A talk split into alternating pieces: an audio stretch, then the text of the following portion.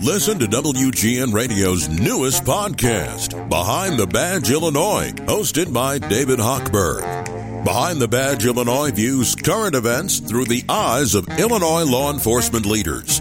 Tune in. Visit WGNRadio.com slash Behind the Badge.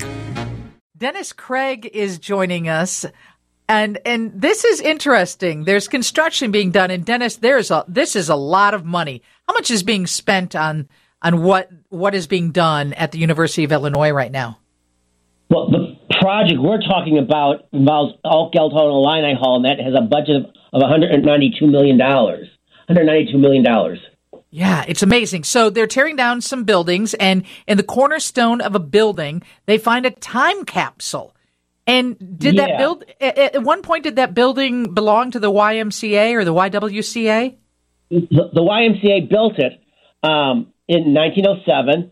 Um, they um, had had a couple other buildings on around the campus, and they, and they raised money to build this. And they had plans to actually be able to double it in size at some point. Um, however, with the First World War and other things, things financially became a little more difficult, and they began renting it to the university. It got used for barracks for a while. Um, um, the university used it for um, student student activities. That's where the first home of the Illini Union was. The um, Alumni Association was housed there. The um, Daily Illini, the student newspaper, was there for many years. And then eventually the university did buy it and used it for various things. And it was last being used um, for the statistics department. Interesting. And is this the first time capsule that's ever been found on the grounds of the University of Illinois? No, we have found others.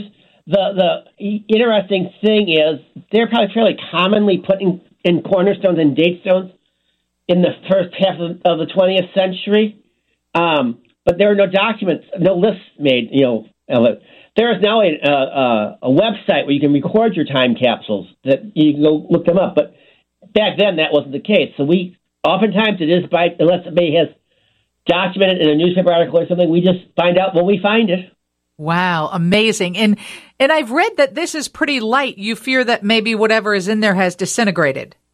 And There could be some concern about that, but it was a fairly small box also. Um, um, so again, not knowing what they may have put in there, but it did rattle. So we'll find out. And, why are you waiting to find out? Because you know I want to open the present the minute I find it, but apparently there's something bigger, some bigger plan, well, that's right? The y, that's the YMCA's decision. They are celebrating their 150th anniversary this year, the University of Illinois YMCA.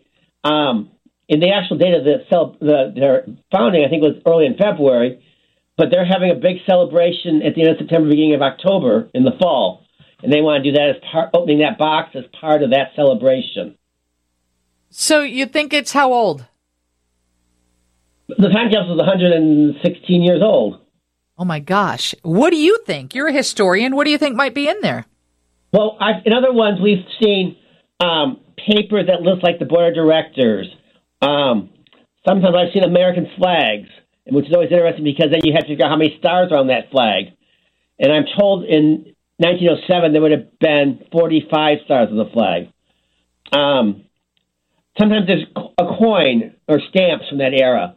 Um, sometimes there's some other piece of memorabilia. Maybe if they had, if they had like um, pins or something, they, you know, the members wore. You know, there might be one of those in there.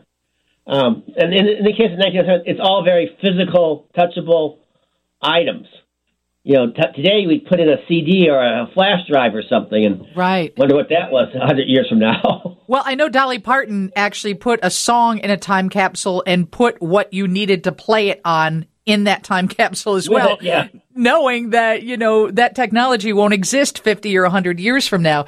So the workers at Alpine Construction who are doing the work there, how did they know it was a time capsule? What was it in? What did it look like? It, it, was a, it was a copper box. It was about nine inches by six inches by two and a half inches.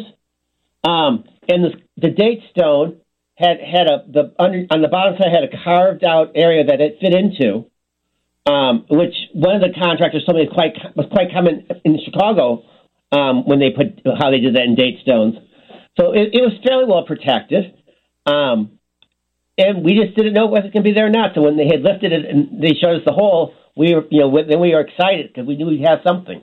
Yeah, absolutely. Well, it'll be fun to find out what it is. I hope it's not a big bus like Geraldo Rivera and the Al Capone vault or something like that. Which, by the way, I looked that up. It has been 37 years since Really? he did that. 37 years. I remember that. So do I.